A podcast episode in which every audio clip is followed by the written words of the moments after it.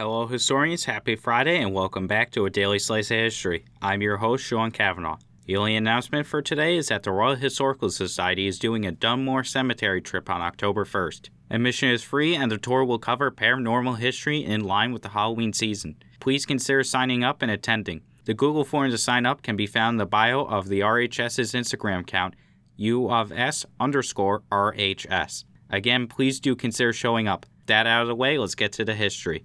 On this day in 480 BC, the Battle of Salamis occurred. This battle marked a turning point in the Greco Persian Wars as the Persians had been handed one of their most significant defeats, which would be their last big attempt to invade Greece. With that, let's cover this momentous battle.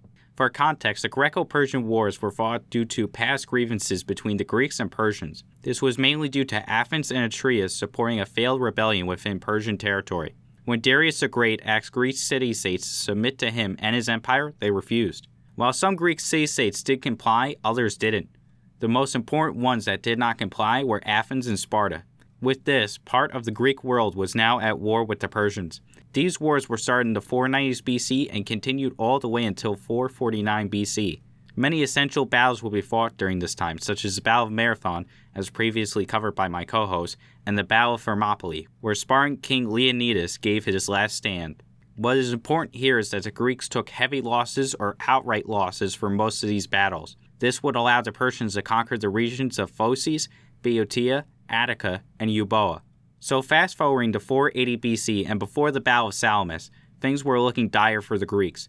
They needed to win this battle, or the entire Greek world would lose their freedom as they knew it. When brainstorming strategies for the upcoming fight, one naval commander suggested that they set up a defensive blockade.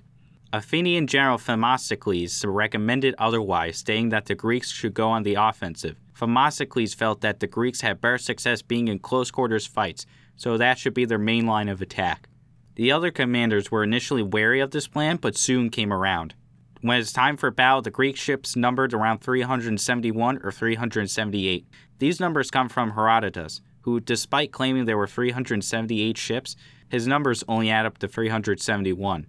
If you give numbers like that, you should at least make sure they add up.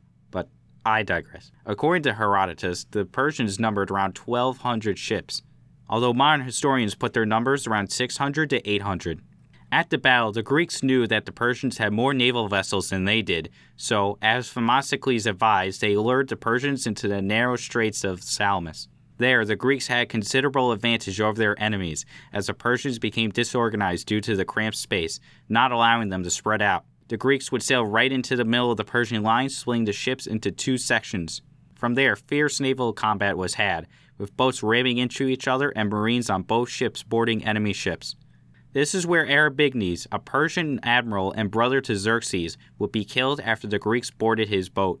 Clearly, the battle was not going well for the Persians. In the panic, one of the Persian ships even sunk one of their own ships in an instance of friendly fire. When Queen Artemisia of Halicarnassus tried to flee from Greek pursuit, she accidentally hit another Persian ship.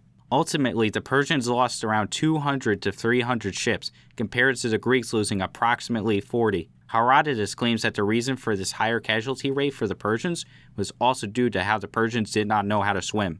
In the end, this embarrassing battle for the Persians caused them to reconsider conquering Greece.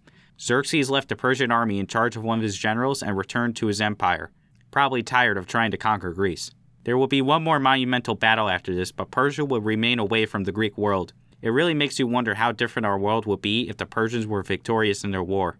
Well, that wraps it up for today, historians. I hope you enjoyed this episode as I know I did. Either way, thank you for listening and happy Friday, historians.